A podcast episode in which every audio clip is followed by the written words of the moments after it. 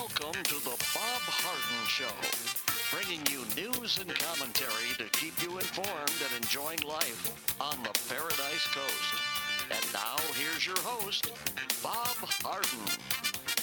Good morning. Thanks so much for joining us here on the show. It's brought to you in part by the good folks at Johnson's Air Conditioning. Johnson's Air Conditioning is Naples' longest established air conditioning company. They do great work, and you can find out more and give them a call. The website is johnsonsairconditioning.com. Also brought to you by Life in Naples magazine. Be in the know and stay up to date by reading Life in Naples. The website is lifeinnaples.net. We have terrific guests for today's show, including William Yeatman, research fellow at the Cato Institute. We'll be talking about current events on Capitol Hill.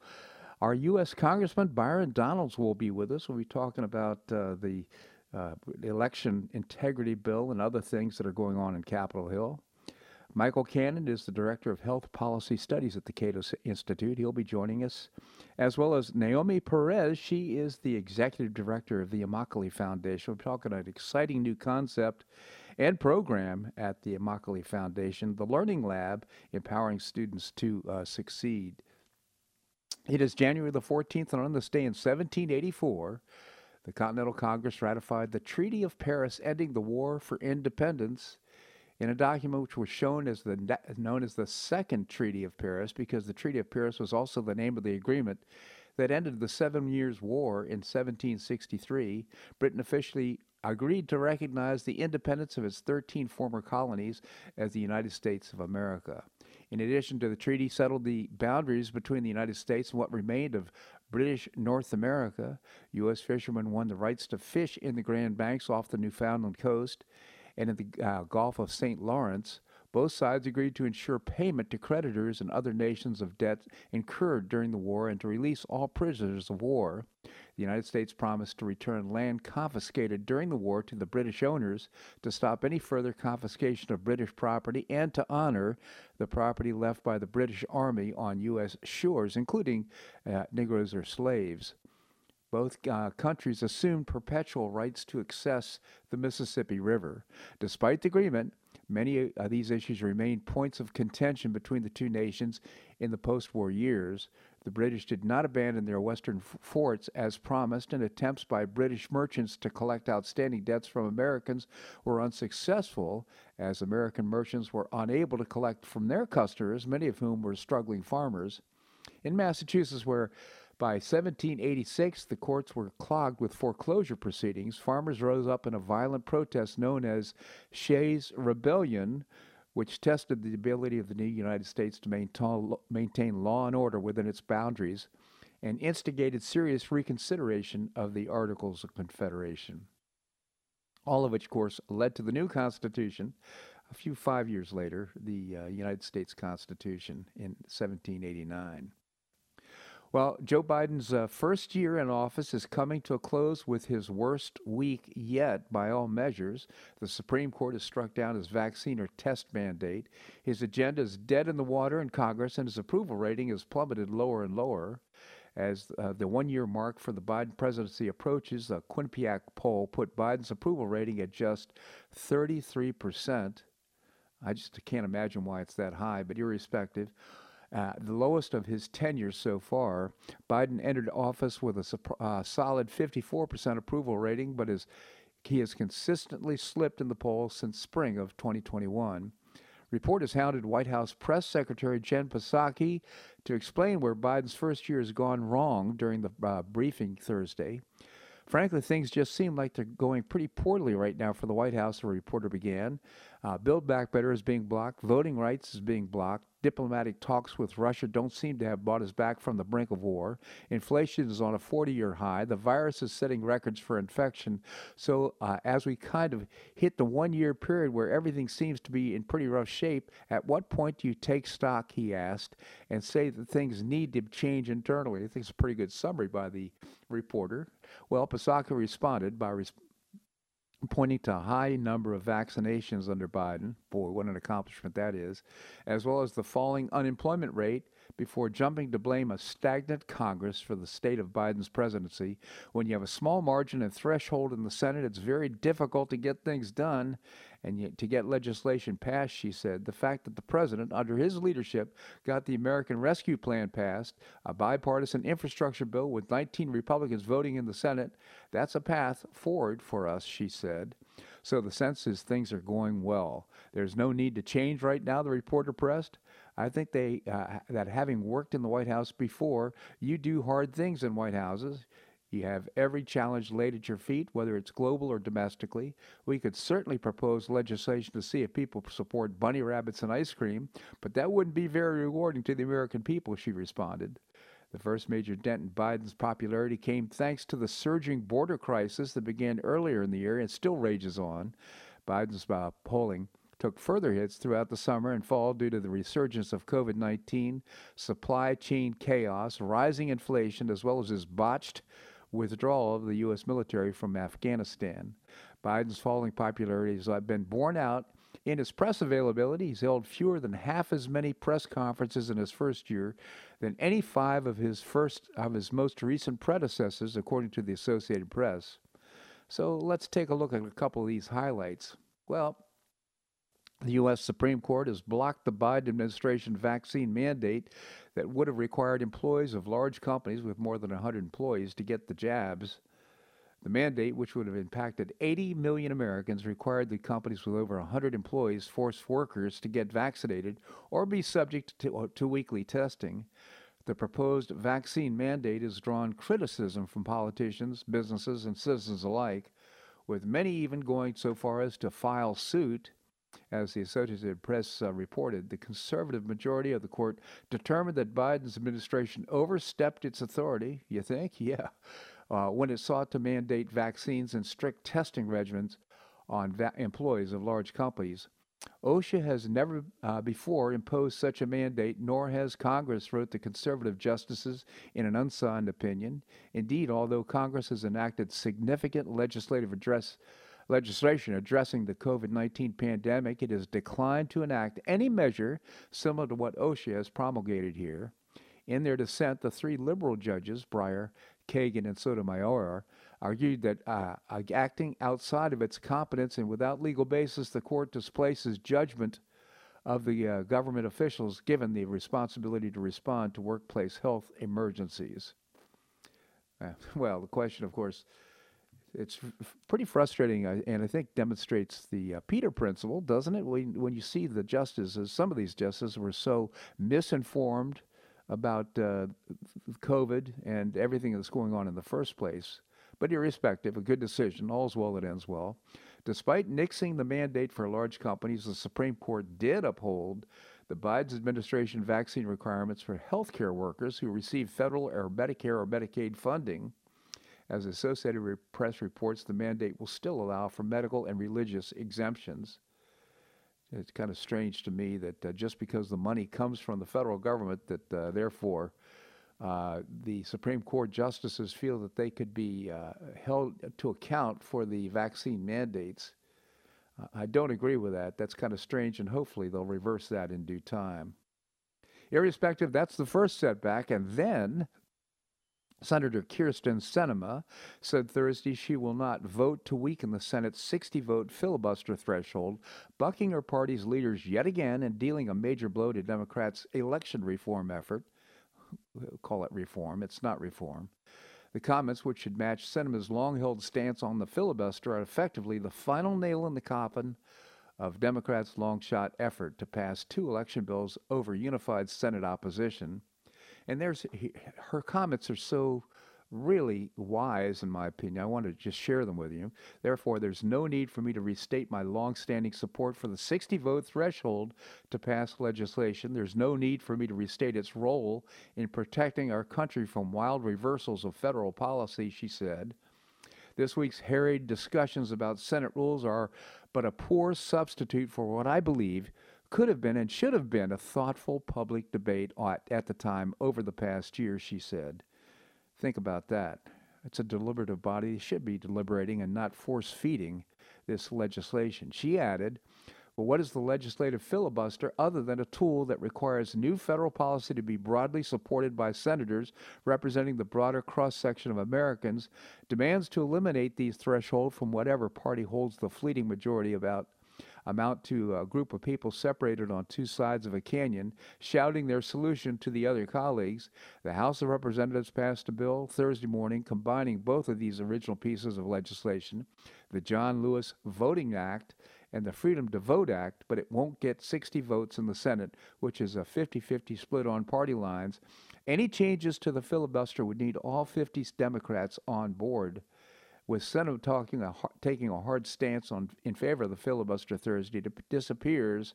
It appears that Democrats will not be able to get there. These bills help treat the symptoms of the disease, but they do not fully address the disease itself. And while I continue to support these bills, I will not support separate actions that worsen the underlying disease of division affecting our country, she said. Some have given up on the goal of erasing our divisions and uniting Americans. I have not, she said. I worked hard to demonstrate in my public service the value of working with unlike, unlikely allies to get results. It's not immediately clear whether Senate Majority Leader Chuck Schumer will st- try to uh, force a nuclear option vote to carve out an exception to the filibuster for voting rights. Such a vote would likely fail, but would continue to ratchet up pressure on Sinema, Senator uh, Joe Manchin, and other Democrats who uh, less vocally back the filibuster. Today marks the longest time in history that the Senate has been equally divided, Sinema said Thursday. The House of Representatives is nearly equally divided as well. Our mandate, it seems evident to me, is to work together and get stuff done for America. Boy, it just shows the wisdom of our founding fathers, doesn't it? You have somebody like Joe uh, Biden who doesn't demonstrate any leadership ability at all. He gets frustrated and angry in Congress. He vows to take the fight to the state legislatures. It's really a mess. And uh, thank God that our founding fathers decided to have separate of, separation of powers and to reduce the power of uh, really a demagogue like Joe Biden trying to take over power and to mandate uh, his uh, desires.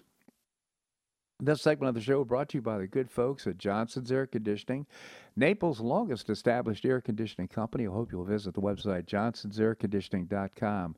Also brought to you by Life in Naples magazine. Be in the know and stay up to date by reading Life in Naples. The website is lifeinnaples.net. Coming up, we're going to visit with William Yeatman, Research Fellow at the Cato Institute. That and more right here in the Bob Harden Show on the Bob Harden Broadcasting Network.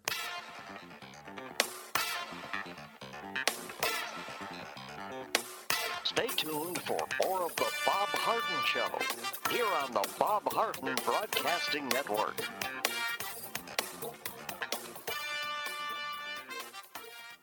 I'm Bob Harden, the host of the Bob Harden Show. One of my favorites for breakfast or lunch is Lulabee's Diner, providing great service, fabulous food, and a rockin' good time. Lulabee's Diner is a throwback to the 60s, complete with great music and a fabulous 60s decor. What I like best is a blend of great food, great value, and terrific service. Most of the friendly waitstaff has been part of Lulabee's for years. I enjoy the great choices for breakfast and lunch, and you'll find the menu has everything and anything to satisfy your taste. Lulabee's offers catering, party platters, lunch boxes, and more. Lulabee's Diner will quickly become one of your favorites for breakfast or lunch. No reservations are needed. Check out the website at lulabees.com and stop by Lulabee's Diner, open from 8 a.m. until 2 p.m. seven days a week. Lulabee's Diner in the Green Tree Shopping Center at the corner of Immokalee and Airport Pulling Roads. Stop by Lulabee's Diner for fabulous food and for a forever cool rockin' good time.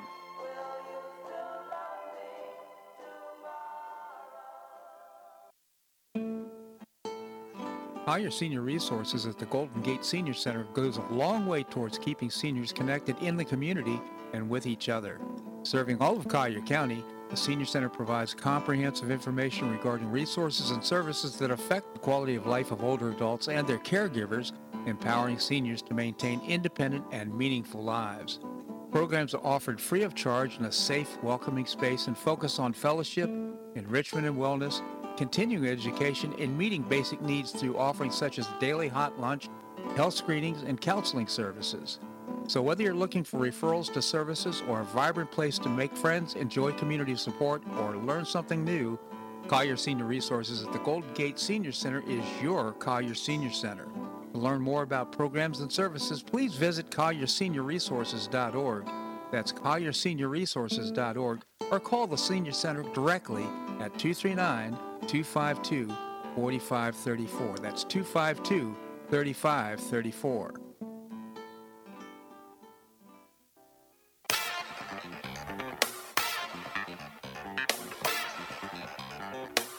Welcome back to the Bob Harden Show. And now here's your host, Bob Harden. Thanks so much for joining us here on the show. It's brought to you in part by Choice Social. Choice Social is a new, refreshing social networking platform. I hope you check it out and find out more. You can download the app by visiting the website choicesocial.us. Coming up, we're going to be visiting with our U.S. Congressman, uh, Byron Donalds. Right now, we have with us William Yeatman, a research fellow at the Cato Institute. William, thank you so much for joining us. Thank you so much for having me on, Bob. Always a pleasure. Tell us about the Cato Institute. You bet. We're a think tank here in Washington, D.C., and we're dedicated to advancing the ideals of free society at every level of government. Cato.org is the website, William. Thank you for that. So uh, let's talk a little bit about uh, the president's, I guess, leadership style and which or lack thereof. My goodness, we talked just on the show before uh, we got you on air about uh, what happened in the U.S. Senate yesterday, but he was in Georgia and uh, he gave, he gave quite a speech that was so unimpressive in terms of leadership. What are your thoughts? Well, he, indeed, just a disastrous speech for President Biden. Um, I'll note at the outset he he was snubbed by the state. Uh, he went to Georgia yeah. um, to to talk up his voting quote unquote voting rights bill, um, and he was snubbed by the state's most prominent Democrat, Stacey Abrams, for whom this is her preeminent issue. So that was a terrible start. And the speech itself was beyond the pale. Um, he, he, in essence, declared that anyone who disagrees with him on this issue is uh, the uh, in, in essence Bull Connor. I mean, the, this is verbatim, or Jefferson Davis. Mm-hmm. You know, this is the stuff he was spouting. Um, the, even his own party, so Senator Dick Durbin, who, who's in the, the Democrat leadership in the upper chamber, um, even he, after the speech, said that he thought the president went too far. Um, so, you know, he was, on the one hand, snubbed by, by prominent members of his own party, on the other hand, admonished by prominent members of his own party, um, and in no way moved the needle on the issue. Um, and I'll say here, I thought Senate Minority Leader Mitch McConnell had a very effective response. Um, he took umbrage to what uh, his former colleague, President Biden, said in Georgia, um, and he had a very common sense point, which was, you know, the president is using this over-the-top rhetoric um, and, and, and calling this just to be the end all of emergencies. Um, but for the last six months, he's been negotiating his social spending bill. Um, so you know, it really it belies his words that action must be taken now, and that um, you know, democracy is in crisis, uh, given what the president has been doing for the last half year. So. Um, all in all, uh, you know, again, from his own party, he took a lot of fire, and then I uh, thought uh, the GOP um, via Senator McConnell had a very effective response. So just a terrible day, terrible, terrible speech for the president. Well, and I'll say too, I, I recognize that he's very frustrated. He's not getting his way on any front. And uh, as a consequence, I mean, you, expect your president to come out with something inspiring, to come out with something that motivates you for you to get behind him. He's using the exact opposite tactic. He's using rhetoric that uh, is uh, really turns people off. You know, tell people what to do, to start calling people names. That is just so atrocious couldn't agree more. And, and, let's remember how far he strayed from the ideals that he set forth in what I thought was a fine inauguration speech. Mm-hmm. Um, you know, back then on day one, he was all about a conciliatory tone um, and bringing America together. We, we we didn't see any, or we haven't seen really any of that uh, throughout his tenure, and this really punctuated um, his attitude. I'll say this as well they have only themselves to blame. Right. Um, as we noted on prior calls, they had just failed uh, to get this social spending bill, the, the Build Back Better Act, $2 trillion worth of progressive priorities. Um, they just failed to get it through their own caucus in the Senate. And then they immediately pivoted to an even more divisive issue that was going to be even more difficult to get out of their own caucus. Uh, going to be even more difficult um, to persuade Senators uh, Manchin and Sinema, um, who, who doubled down on their opposition to what Joe Biden was pitching in the wake of his speech. So, you know, he, he didn't have to take this course. Um, they didn't have to set these grand partisan goals that frankly were doomed to failure. So he's got egg on his face, and, and it, it's only his fault. Yeah, I mean, he actually goes up to Capitol Hill and gets shunned. It was just, uh, it's unbelievable. So, Ned, I'd love to get your commentary on this voting rights bill and what's happened with the filibuster. What are your thoughts? Well, I mean, uh, I think it's going nowhere. I mean, again, I think Senators Manchin and Sinema, um, you know, you, as you mentioned, and I believe you spoke up in the prior segment, uh, Biden went to the Hill yesterday to make his case. Even before he made his case, Sinema had taken to the Senate floor to announce that she opposed, uh, uh quote unquote, reforming the filibuster. Uh, that is, she torpedoed the president's case even before he made it. Um, that's a tremendous slap in the face and really is a stark indication uh, of where this president sits right now in terms of, uh, to be frank, polling. I mean, which is in the tank. So uh, um, I, you know, the, the writing is on the wall um, with respect to this bill. It, it, it has no prospects. I mean, yeah. the, the Sinema and Manchin have been very clear many times in the last week um, that they're not going to budge in the filibuster, and that's what it's going to take to pass these quote unquote voting rights bills that would actually federalize elections in, in contravention of the Constitution, I should add. Um, so it's uh, you know again I think it's a losing effort, and uh, I don't to be uh, frank, I had no idea why they did it. I mean you know again they pivoted from one losing effort to uh, uh, an, an, even more daunting challenge, and uh, you know it's, it's he's just racking up defeats. You know what concerns me? Uh, thank you for that commentary, William. What concerns me is the president right now has failed on all fronts and he's angry. And I'm just concerned that where he might pivot at this point and how he might react to all of this because. Uh, you know, he, he's again not using leadership style. He's not being he's not being inspirational in the least. He's uh, he's angry and upset. He's angry and upset, and he's got the powers of the American presidency. So yeah. I concur in whole with what you just said. Um, the sad fact of the matter is, that Congress has given away so much of its authority, lawmaking authority, to the presidency that uh, an angry, frustrated Joe Biden has a lot of levers to impose his will unilaterally. Um, now, I'll note here we do have courts of law. Uh, the Supreme Court just this week slapped down uh, that vaccine mandate, so it's not as though presidential power is always a slam dunk.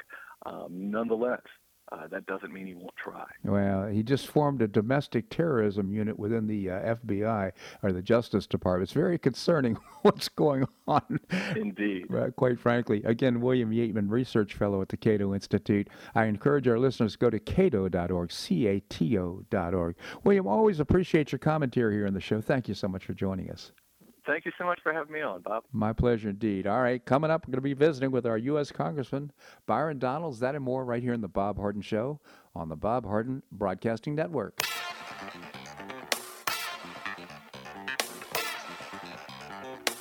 Stay tuned for more of the Bob Harden Show here on the Bob Harden Broadcasting Network.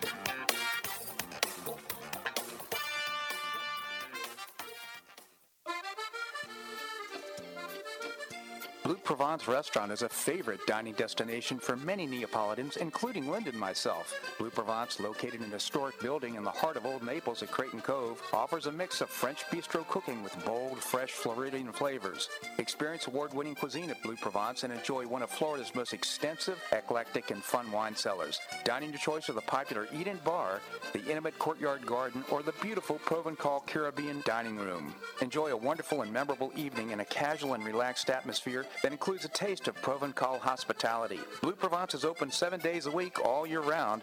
Visit blueprovencenaples.com for reservations, everyday specials, and coming events. That's blueprovencenaples.com or call 261-8239. That's 261-8239. Blue Provence French Restaurant in the heart of Old Naples.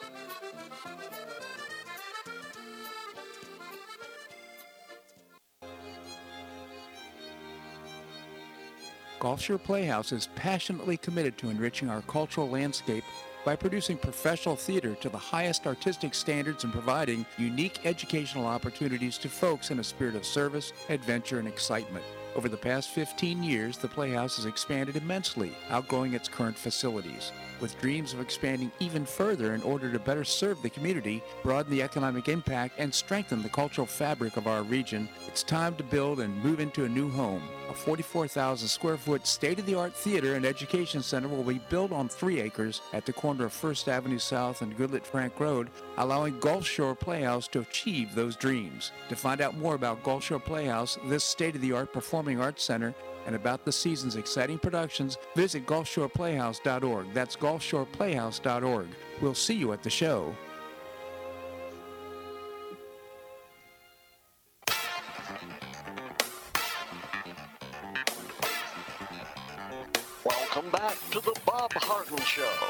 And now here's your host, Bob Harden.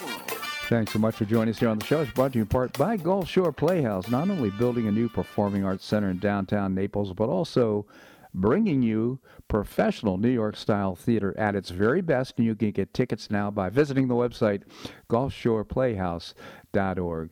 Coming up, going to visit with Michael Cannon, Director of Health Policy Studies at the Cato Institute. Right now, we have with us our United States Congressman Byron Donalds. Congressman, thank you so much for joining us here on the show. Good morning, Bob. How's it? How you doing? I'm doing great. I hope you are as well. I'm doing good. Back home in Naples.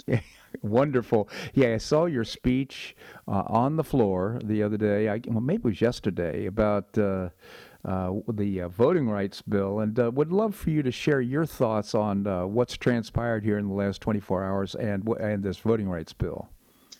Well, I, I think it's important for everybody to understand that um, the House had passed um, what they call HR 1 for the People's Act. And then they also have passed um, HR 4, which is the John Lewis Voting Rights Act, earlier this year. Both of those bills basically went nowhere in the Senate because there's not 60 votes in the Senate for those bills. Roughly, there's, there's not 10 Republicans who support those bills. L- let me start with the, the John Lewis Voting Rights Act because Hmm. this is the one that I think probably more people are confused about. Um, that bill, what it would do, it would put into effect something called pre pre-clearance on every voting jurisdiction in the United States. What pre-clearance is, it requires a local uh, agency if they're going to make adjustments to their voting parameters. Like let's say the Collier County Supervisor of Elections, um, if they were going to make adjustments to their to their voting criteria, their their election criteria, they would have to get approval from the Voting Rights Division at the Department of Justice before they could implement the changes. Now, why is this important? Because in the 1965 Voting Rights Act, pre-clearance was included um, in the act because it was it was clear that there were voting um, jurisdictions that systematically uh, discriminated against Black people to take away their rights to vote. Collier County was actually one of those counties. So Collier County is a pre-clearance county. Hmm. But in 2013, the Supreme Court reviewed pre-clearance, and it ruled that in the last two decades there had been there was no evidence of systematic discrimination against Black voters, essentially taking away Black people's right to vote. And so, because of that, pre the pre-clearance portion of the 1965 Voting Rights Act is now null and void in the United States. The other elements of the Voting Rights Act still exist and are still enforceable. So, what the Democrats want to do is they want to take um, pre-clearance, which was the provision to kind of cure Jim Crow voting issues. Um, they want to bring that back and put it in place across every jurisdiction in the United States, regardless if they were a pre-clearance county before or not, regardless if there's any evidence of discrimination or, uh, against black voters. Hmm. And so when they went out there and they say, "Oh, we support voting rights," everybody needs to understand that the elements of the 1965 Voting Rights Act are still law today, except one, and that's pre-clearance, and that's what the fight is on Capitol Hill. The, the the For the People Act, that's the bill where it would make same-day registration legal. It would authorize ballot harvesting. It would actually get rid of voting uh, voter ID laws in 33 states. It would um it would make there no excuse uh, mail-in balloting to happen. It would require uh, um, public financing of political campaigns on a six to one match for contributions up to two hundred dollars. That's that's the that's what they put. They put all that stuff in this bill yesterday. It, it got put in at the eleventh hour. The bill was actually a NASA bill. So the original bill was for NASA to be able to execute their leasing ability. And what Nancy Pelosi did is she basically opened up that bill, dropped in the John Lewis Voting Rights Act and HR 1, put them all into the same bill. And that's what we were debating yesterday. Wow. So interesting. Now, our founding fathers decided that elected officials should determine, on a state level, uh, the uh, p- parameters for voting. In other words, uh, it's it's in the Constitution, and it requires that our state legislatures mo- make those decisions. The proposed bill, the John Lewis bill, would ap- apparently take it away from uh, our elected officials on a state level and move it to federal officials who are not elected, and let them make the final decisions. No, that's absolutely right. This Article 1, Section 4 of the United States Constitution says that elections are to be governed by state legislatures, not the federal government. You know, I find it interesting, Bob, that you have these elected officials in D.C. who truly think that it's their job to protect voting rights. But it, I'm telling you right now, the states would have never ratified the Constitution if elections were going to be set at the federal level. Yeah. They never would have done it. They never would have approved it. Frankly, a lot of the things that they do in D.C the the the signers of the Constitution and the states never would have ratified the Constitution if they truly believed that the federal government would do half the things that it does right now. That's what's most obscene about all this stuff. But at the end of the day, the the real issue is is that the Democrats have failed on every front. And so they're going back to their old, the, the same old trick they usually do. They're talking about voting rights. They're talking about how Republicans want to take us back to to an era, a bygone era. You know, ridiculous stuff. Especially when you when you know that the Voting Rights Act and the Civil Rights Act, those are law because of Republicans, mm-hmm. not Democrats. Yeah, just so incredible, Byron. So right now, uh, Biden's popularity, I think, reflects uh, the esteem that the public holds for enti- the entire Democrat agenda. Right now, popularity at 33%. I just appreciate your comments on that. Well, his his approval reflects his job performance. I did an interview yesterday, and I kind of joked. Um, I joked, but it's actually quite true. You know, what we're experiencing in the United States is what fans of any pro football team has experienced at some point. Um, you know, probably except like the Patriots or or the Steelers in the last 20 years. Like you draft a guy to be your quarterback, and then after about three or four games, you realize he can't play. Yeah. And then you realize the backup quarterback can't play, and it's just going to be a long season. Yeah. In America, our starting quarterback, the president of the United States, he can't play, and the and the backup, the vice president, she can't play either. Yeah. And so this is this is where we are, and that's what's demonstrated in their approval numbers. Um, they have failed the American people at every turn. Nothing's actually going well, and so the polling that came out yesterday for the first time for a Democrat elected a, a, Democrat president, had white voters had a higher approval than Hispanic voters. That's not happened for a Democrat president in in the modern era. Yeah. It's happened to Joe Biden. That's how awful his approval is right now. And uh, that's true with Hispanics, uh, blacks, and I think more and more people are beginning to say, you know, uh, uh this move, uh, "Make America Great Again" movement took the Republican Party back to the common man, back to the common people, didn't it? And it uh, the consequence is that right now, ironically, the whole process has been put on its on its head, turned over in its head. Democrats now represent the uh, political elite, and the elite, uh, the rich, and uh, right now the Republican Party represents the the uh, common man. Yeah, that's that's very very true, and I, it's it's sad to see because even when we debate certain policies you know, we look across the aisle and we're like, guys, if you do this, the impact the impact it's going to have is not to help the people that you always say you want to help. It actually has a very opposite impact. Yeah, unbelievable. It has a very opposite impact. So, you know, that's where we are in our politics, and it's unfortunate for the people, but Hey, have a good day. Hey, exactly. Hey, Byron. Before I let you go, I do want to. Oh no, I was dropping my son off. okay, I do. I do want to uh, just acknowledge you. Uh, you voted to uh, uh, not support uh, the uh, the the uh, election of Joe Biden in the House of Representatives, as I recall. And I Yeah. I'd like to point out the reason for that. Uh, when you shared it with me, you basically said, Bob, the reason for that is because uh, state legislatures didn't require their didn't follow their constitutional requirements for uh, for the election in their various states, and uh, it wasn't about it wasn't about Trump. It wasn't about it was about uh, following the Constitution. Yeah, no, that's exactly right. I mean, look, if you look at Wisconsin, I'm gonna take Wisconsin for example. Um, in Dane Dane County, Wisconsin is is uh, Madison, Wisconsin. Milwaukee County is obviously Milwaukee. Right. Um, in those two counties, they ignored the state's rules with respect to absentee ballots and signature verifications. They ignored them, and they basically said, "Oh, well, it's COVID, so we're not going to follow that." Meanwhile, every other county in the state of Wisconsin followed the law. Yeah. So if you have the two most highest populated counties, which by the way are also heavy Democrat counties, they ignore state law, when the other counties follow the law, and then it comes in front of you and you say, "Oh, well, there's nothing to see here," even though a portion of the state didn't follow the law, you can't count those votes. And here's what I'll say about that: in Florida, um, let me back up. The United States Congress, the Democrats, objected to Florida in 2000. They objected to Florida in 2000 because they basically said that Florida's law was not followed. That's what they said on the House floor. Yeah. In 2004, they objected to Ohio because they were saying, oh, Ohio's laws in one of the counties wasn't followed. That's what the Democrats said Yeah. in 2000 and in 2004.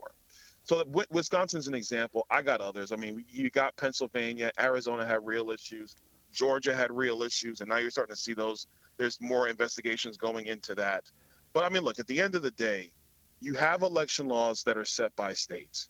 People need to just follow the law and not try to circumvent them and go around them. Yeah. And the last argument I'll make to you, Bob, before I go, is that the Democrats love talking about dark money in politics. But what they'll never talk to you about are the third party ballot harvesting operations that are funded by dark money. They're not actually in the campaign, they're not running ads in the campaign, but they are literally operating a campaign in the shadows with dark money. Huh. And that's got to stop. Absolutely. Byron Donalds, again, our United States Congressman. I just, Byron, genuinely appreciate you representing us in Congress and you spending time with our listeners today. Thank you so much for joining us.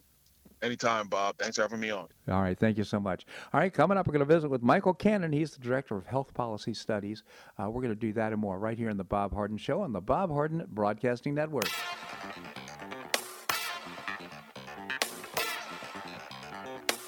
Stay tuned for more of the Bob Harden Show here on the Bob Harden Broadcasting Network.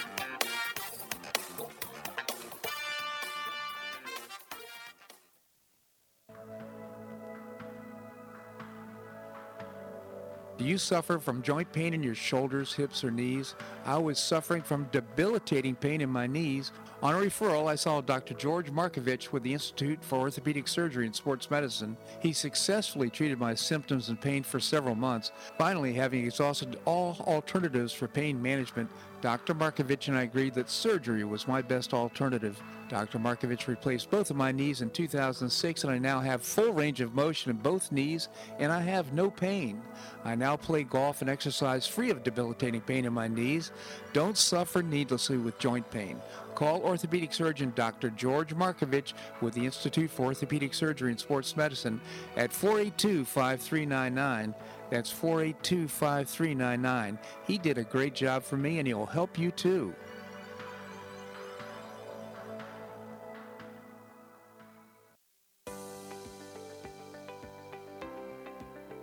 School choice is a growing movement, one that is already lifting thousands of kids across America and is now supported by three out of four voters.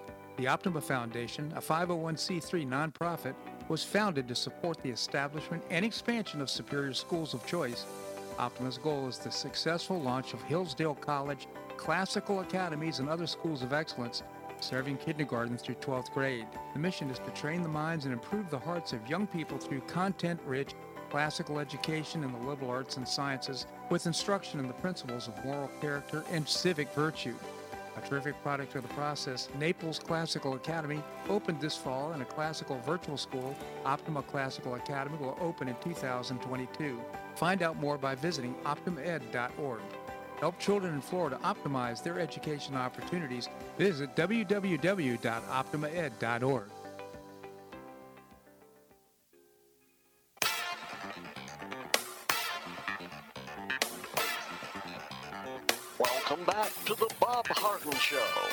now here's your host, Bob Harden. Thanks so much for joining us here on the show. We're providing you news and commentary rooted in a commitment to individual liberty, personal responsibility, limited government, and the rule of law. Coming up, we're going to visit with Naomi Perez, the executive director of the Immokalee Foundation. Right now, we have with us Michael Cannon. He is the director of health policy studies at the Cato Institute. Michael, thank you so much for joining us.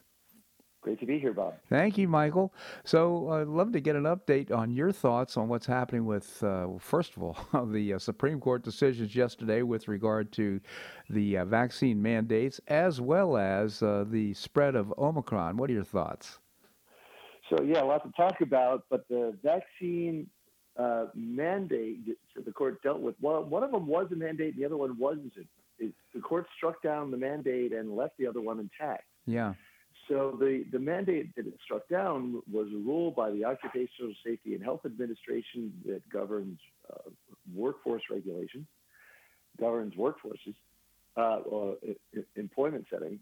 And uh, the Biden administration had said that it could require employers to require vaccination under uh, OSHA's authority to regulate workplaces. And uh, the Supreme Court said no, OSHA has authority to regulate occupational hazards, not general public health hazards. And so the court struck that down as an overreach by the Biden administration, exceeding OSHA's uh, authority as granted by Congress. The Biden administration also implemented rules saying that if you receive federal money through the Medicare program or the Medicaid program, then you have to vaccinate your workers. Not only does that make more sense because these are people who are going to be coming into contact with COVID 19 patients, but this is not a mandate because it is a condition that the government imposes on the receipt of funds, and you are free to say no to that money. Hospitals are free not to take Medicare money. You would never know by the way they talk, but they are perfectly free to do that. And so it is not coercive in the way that a mandate from OSHA on all employers would, would have been coercive. Yeah, I must say, uh, Michael, that uh, to me, somehow, some way, our liberties for these workers, for example, are somehow attached to who pays for what. That doesn't make any sense to me at all. It makes perfect sense. I mean, if you didn't impose conditions on federal spending, then there would be a lot more federal spending and your taxes would be a lot higher, Bob. Government would grow out of control not only are uh, uh, not only is it acceptable, constitutionally permissible for government to impose conditions on uh, uh, on the money it spends, it's desirable because think about it: the more conditions the government imposed on spending, the fewer people would receive it, the smaller government would be, and the more room there would be for a private, voluntary sector that does a better job of meeting people's needs. Yeah, that's a good point, indeed. So, uh, in in a more general sense, not right now, we're seeing a spread of Omicron. It seems to be uh, uh, apparently less virulent, as, uh, but also more contagious. Uh, we just here in Collier County just had our hospitals. Uh, declare that they're not accepting anything but emergency surgery. They're not accepting elective surgery. So they're concerned about hospitals filling up. What are your thoughts? The hospitals are filling up because even though it is less dangerous, uh, Omicron results in severe disease in fewer people. The fact that it spread so quickly means that that that smaller percentage is of a much larger number. And so hospitals are reaching capacity or approaching capacity in a lot of different places. And uh, the safest way to protect against Omicron uh, is the same as the safest way to protect against all other variants of the virus that causes COVID 19, which is vaccination. Uh, it does, uh, Omicron the vaccines are less effective against Omicron than against other variants, but they are still highly effective and still the best and safest way to protect ourselves. Well, of course, uh, you and I have a continuing disagreement about that. I mean, the evidence to me demonstrates that, in fact, uh, people are more susceptible to getting uh, Omicron if you've been vaccinated than if you haven't. It appears to be that case. And I don't know about the proof that demonstrates that people are actually safer or have less.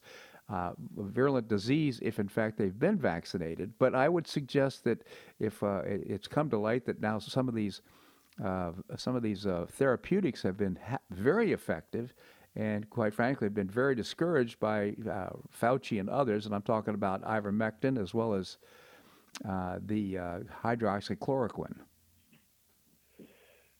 So there's an interesting study in the Journal of the American Medical Association suggesting that it insurers are spending about um, uh, on an annual basis about 130 million dollars on ivermectin prescriptions for COVID patients, which is troubling because the same journal has published research showing that it is not effective.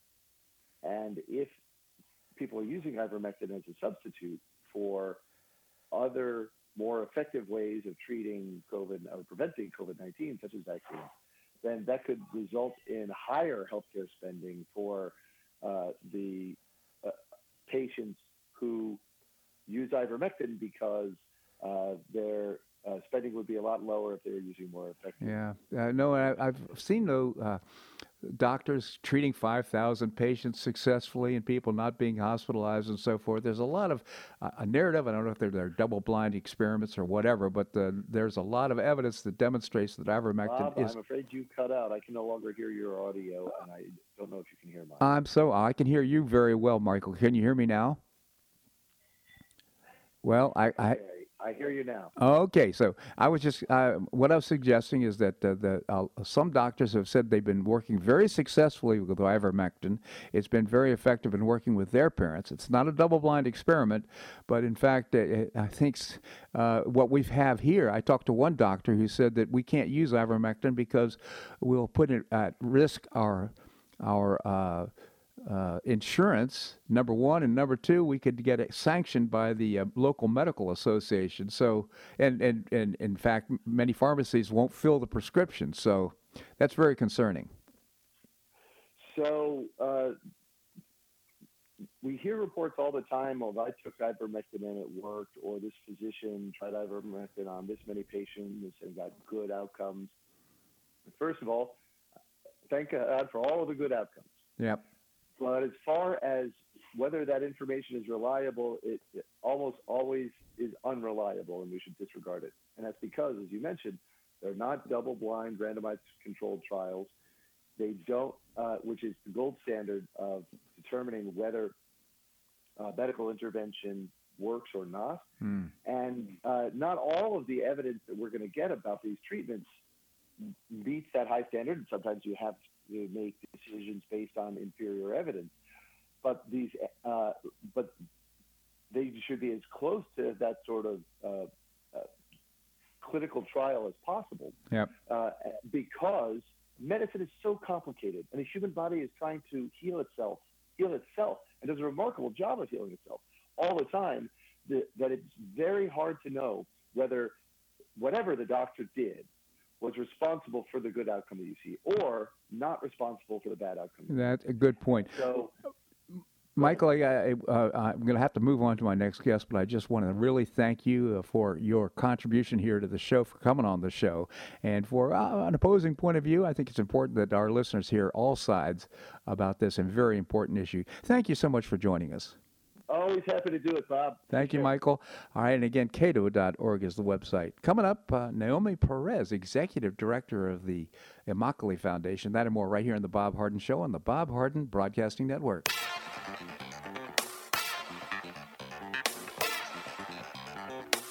Stay tuned for more of The Bob Harden Show here on the Bob Harden Broadcasting Network.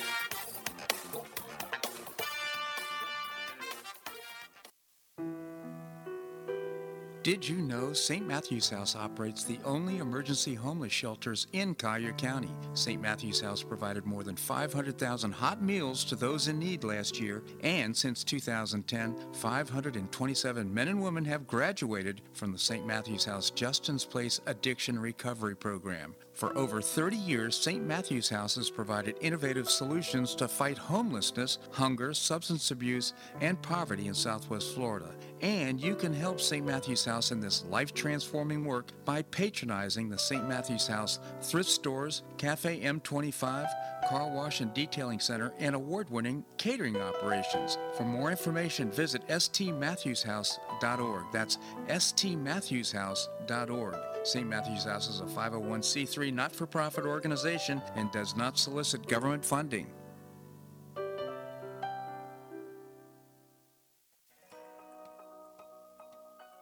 Have an extra auto you'd like to donate to charity? Maximize your tax deduction, support your favorite charity, and help a local child in need by calling Naples Auto Donation Center. Naples Auto Donation Center is a not-for-profit licensed car dealer. Just call NADC at 692-9840 and they'll take it from there. You get a properly documented tax deduction for whatever the vehicle actually sells for. Your designated beneficiary charity gets half the profit after fix-up costs, and the net revenue generated by NADC goes to Friends of Foster Children to provide tutoring and other enrichment activities for foster children the government doesn't provide. And NADC is also one of the few places in Collier County that sells inexpensive cars that actually run to folks who would otherwise not be able to afford one. It's a real win-win. Call Naples Auto Donation Center at 692-9840 or visit the website nadckids.com. You'll be glad you did.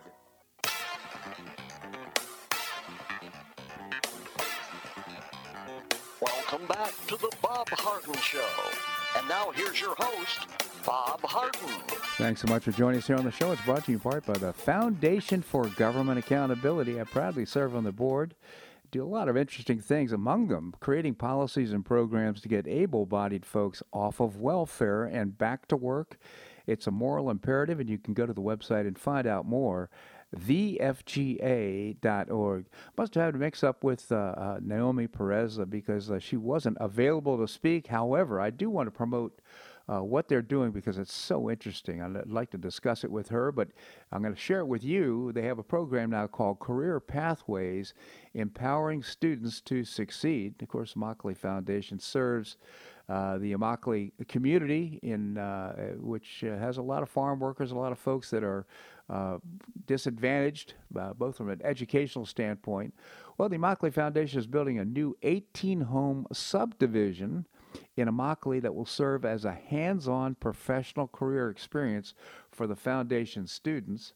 Career uh, Pathways Learning Lab is a unique project that enables students following the stu- uh, Foundation's Career Pathways curriculum for engineering and construction management and build business management and entrepreneurship to work with industry professionals and learn about land development, home construction, and uh, marketing and sales. Really a fascinating program. Think about kids going to college and getting an English degree or whatever it might be. In many cases, they come out of school and they can't find a job or they're not qualified to do things, for example, like uh, building a home or uh, here, they're going to get involved in the details, building 18 homes, uh, playing a role. They're going to get, end up getting a certification and end up pr- probably getting job offers to do this.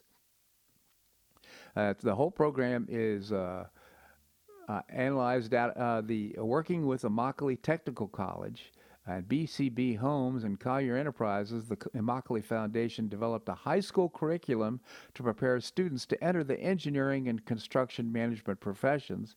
The curriculum focuses on after school and summer programs that incorporate experimental learning and paid internships that can lead to four industry recognized credentials. And that would be Occupational Safety and Health Administration, uh, National Center for Construction Education and Research, uh, the building construction technology certificate and the construction supervisor certificate, which is really cool.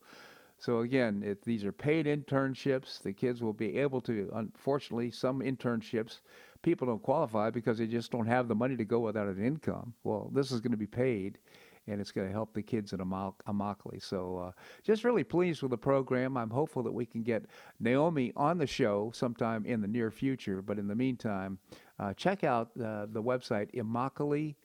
Uh, foundation.org. Mentioned earlier in the show that according to a new poll from Quinnipiac, Biden now has dropped to a pathetic 33% approval rating. If he goes much lower, even hardcore Democrats are going to start insisting that he resign.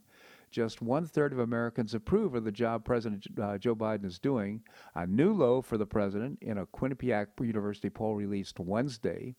The poll showed Biden's approval rating has dipped slightly from November when his approval rating was at 36%. It continues a troubling trend for Biden, whose approval rating has steadily declined in each Quinnipiac poll released over the last several months and as it follows a broader trend of underwater polling numbers for Biden as he grapples with a series of difficult issues to tackle, such as rising prices, a persistent coronavirus pandemic, and disagreements with his own party that have stalled progress on his Build Back Better agenda.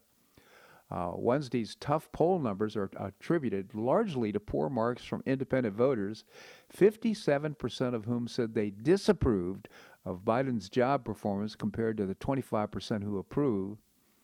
I just I have difficulty imagining who could possibly approve of the job that he's been doing. But irrespective, I guess there's hardcore Democrats out there that approve of, of the work that he's doing. But albeit 25% of the independents uh, feel that way. Biden also saw his approval among Democrats dip from 87 to 75% in November. Among registered voters, 35% approve of Biden's job performance, while 54% disapprove. And uh, finally, I, I alluded to this earlier in the show. Biden's Justice Department will increase its surveillance activity on those it deems politically troublesome. The question is really rhetorical. What did Joe Biden's Department of Justice decide to form, and why did they decide to form a new domestic terrorism unit? We all know the answer if you're a, a neo Nazi or a Donald Trump supporter or a concerned parent or a COVID realist the Democrats might just want you to keep a, a, closer eye on you, you know, just in case you get a bit carried away in your exercise of your First Amendment rights. And what better way to keep an eye on you than to be dedicating and funding a new government unit to the task? They'll claim, of course, that they're on guard against those pesky neo Nazis and white supremacists who, and by the way, have you ever seen neo Nazis or white supremacists. I've seen Black Lives Matter and Antifa and all that, but never seen these people that for whom they're trying to prepare themselves, who haunt Joe Biden's fever dreams, but that relative handful of extremists is neither a new threat nor a particularly dangerous one, no threat to you. And so Joe Biden's Justice Department is forming a new domestic terrorism unit to help keep tabs on a threat that, according to the administration enablers at the Washington Post, has intensified dramatically in recent years. Here's a report from the Washington Post. Matthew G. Olsen, the head of the Justice Department's National Security Division, announced the creation of a unit in his opening remarks before the Senate Judiciary Committee, noting that the number of FBI investigations of suspected domestic violent extremists, those accused of planning or committing crimes in the name of domestic political goals, have more than doubled since the spring of 2020. So, what did we had three of them before? Now we got six. I mean, this is pretty weak. It's just unbelievable. We mentioned Olsen briefly just yesterday. He is one of the two Biden DOJ Democrats or bureaucrats who appeared before the Senate Judiciary Committee on Tuesday and, for all intents, took the fifth. Olsen and Jane Sanborn Jill Sanborn, executive assistant director of the FBI's National Security Branch, played dueling banjos to see which of them could rack up the most I cannot answer that responses to the Republican senators' legitimate questions about the Bureau's role in the events of January 6. I've decided to establish a domestic terror unit to, uh, to augment our existing approach, said Olsen, this group of dedicated attorneys will focus on domestic terrorism threat, helping to ensure that these cases are properly handled and effectively coordinated across DOJ and across the country. It's just amazing that this is being done. Uh, this uh, there is no leadership here. We can't say that uh, he didn't warn us. The fact of the matter is that Joe Biden is now just trying to mandate and uh, be, become an oligarch as opposed to a professional and presidential leader. Well, that's a wrap here on today's show. I hope you enjoyed it. Monday, uh, we're going to visit with Marc Schulman, the founder and publisher of HistoryCentral.com. That leads to a discussion about current global events. Larry Reed is the president emeritus of the Foundation for Economic Edu- Education. He'll be with us as Jim McTague, former Barron's Washington bureau chief and author of a couple of great murder mysteries, uh, Shake the Money Tree and uh, Follow the Leader. I hope you make it a great day on the Paradise Coast or wherever you are. All right, and a great weekend as well. Namaste.